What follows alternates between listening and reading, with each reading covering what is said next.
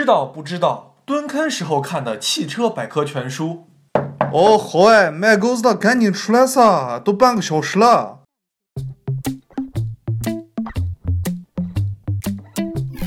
俗话说，破而后立，大力才能出奇迹。反正维纳斯就是被人掰断胳膊才成女神的。二战之后的欧洲，就像经历了一次全面的大拆迁，动迁费不知道该谁出。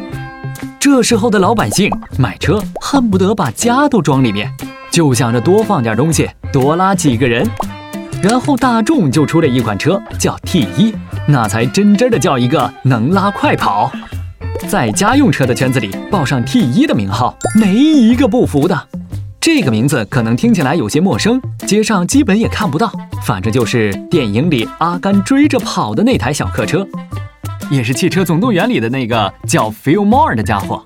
相传 T 一之父是一个叫做 Ben Pond 的荷兰商人，看到了大众工厂里内部拉货用的一款平板车，而脑洞大开，在记事本上画出了 T 一的原型。并把设计稿交给了门卫大爷，可能门卫大爷是大众老板他二舅吧。反正这个设计很快就得到了大众高层的重视，并且投入了研发。这个事儿如果是放到现在，呃，那个，请问这是我设计的一款车，能不能让你们 CEO 看看？滚！T 一在一九五零年交付市场，底盘是由甲壳虫的改进而来，最初的版本马力只有二十五匹。极速也只有八十公里每小时，可怜的六十牛米的扭矩要通过变速箱和传动轴减速齿的三段放大，才能勉强的支撑它载重达到七百五十千克。不过这在当时已经是超水准制作了。T 一的底盘采用的是后置后驱，四轮独立悬挂，相当唬人。大众通过把车窗和车顶设计成 V 型等简单创意，就帮助 T 一的风阻达到了零点四四。这比甲壳虫那个小不点儿还要低了零点零四。要知道，一开始的原型车风阻可是要零点七五，简直就是奔跑着的一堵墙啊！墙的风阻系数是一，因为成本，前挡风玻璃被设计成了两块，这也是那个时候的惯用做法。还记得动画片里的擎天柱吗？明星同款。车窗是推拉式的，也是因为成本。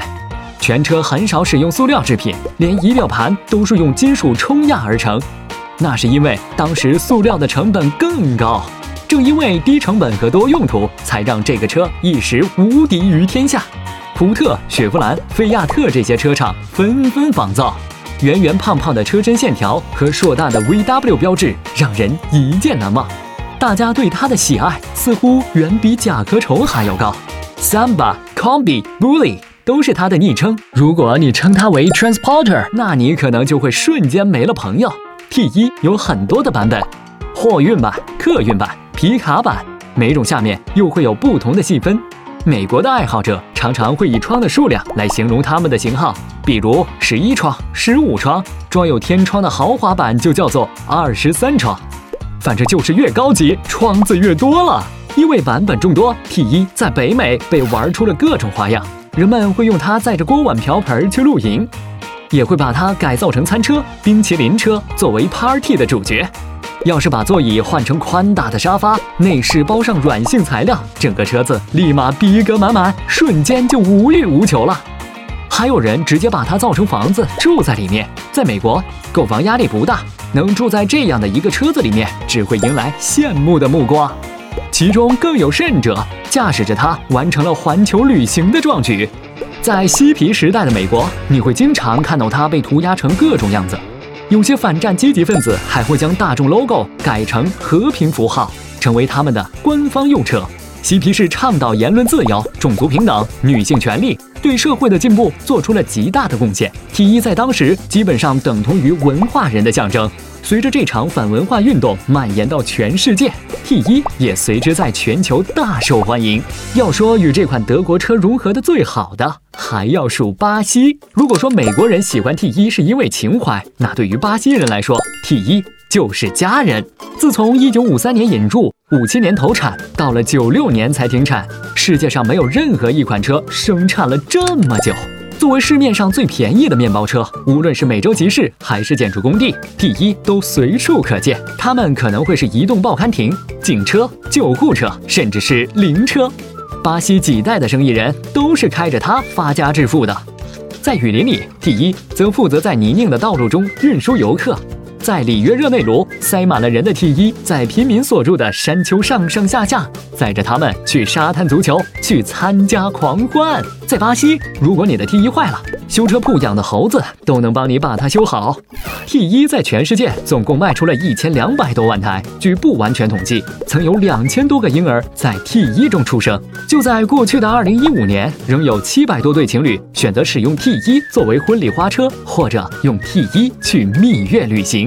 因为甲壳虫在大众内部被叫做 Type One，所以 T 一、T 二、T 三也都一直被统称为 Type Two。直到 T 四上市，才把车型细分为 T 一、T 二和 T 三。T 二是一九六七年开始生产的，拥有了更大的马力和更高的配置，可以说是对 T 一的一次延续。如今，一台一九五七年的 T 一可以卖到三万美元的高价。而随着时代的久远，T 二的收藏价值也渐渐水涨船高。